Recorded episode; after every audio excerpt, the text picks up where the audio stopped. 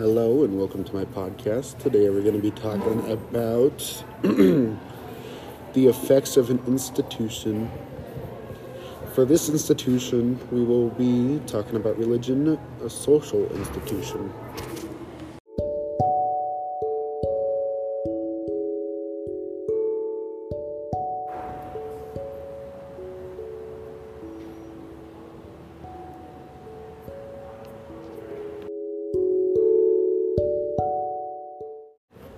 Now, religion can be so many different things. There are tons and tons of different religions out there. Now, what are some of the effects of religion? According to Press Books, more than half of all Americans attend religious services at least once per week. This illustrates the important role that uh, religion plays in American life. This shows religion is a huge part of people, people's lives.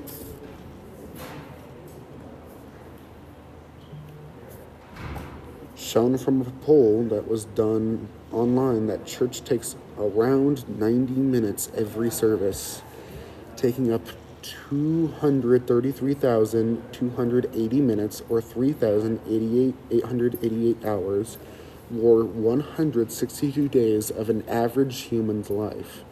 18 year old through 72 years old. So we have free choice of going to church. Now that is crazy you're spending half a year on an average human's lifespan going to church. I know that might not seem bad or that out of the ordinary, but think about spending half of a year just sitting down. That's a little absurd. What might be said is, oh, everyone is not participating in these in the churches. But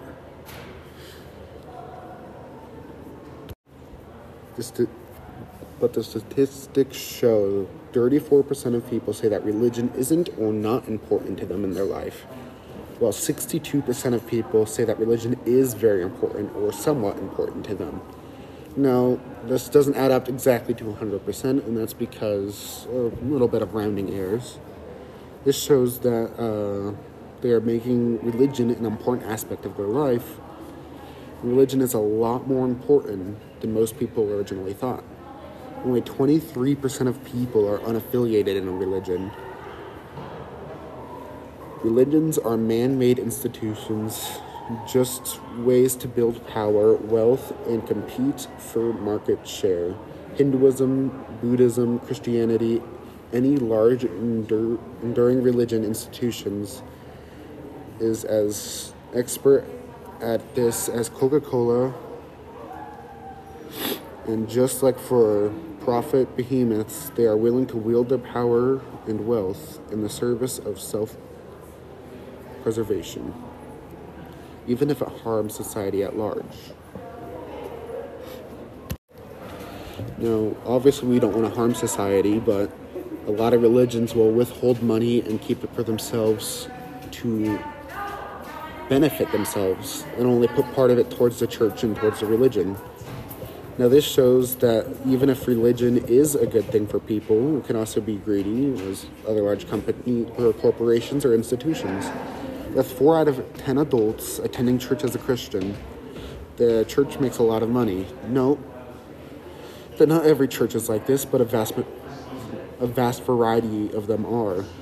On a better note, it has been stated by Patrick Fagan, former William H.G. Fitzgerald, that in repairing damage caused by alcohol, alcoholism, drug addiction, and martial breakdown, religious belief and practice are a major source of strength and recovery. This shows that religion is actually good for people, giving them something to believe in and be a good person. Religion is a factor to help with addiction to drugs and alcohol. Religion helps them not only recover from it, but also come out stronger than you were before. Now, former Fitzgerald also uh, stated a review of a small amount of research done on the relationship between crime and religion shows that states with more religious populations tend to have fewer homicides and fewer suicides. This shows that crime is lower due to religion. Another thing stated in the document is that people's morale is getting higher, which is the cause to less and less crime rate through religious people. But that's just what he thinks. What do you think? Let me know what you think. There any other institutions that this might remind you of?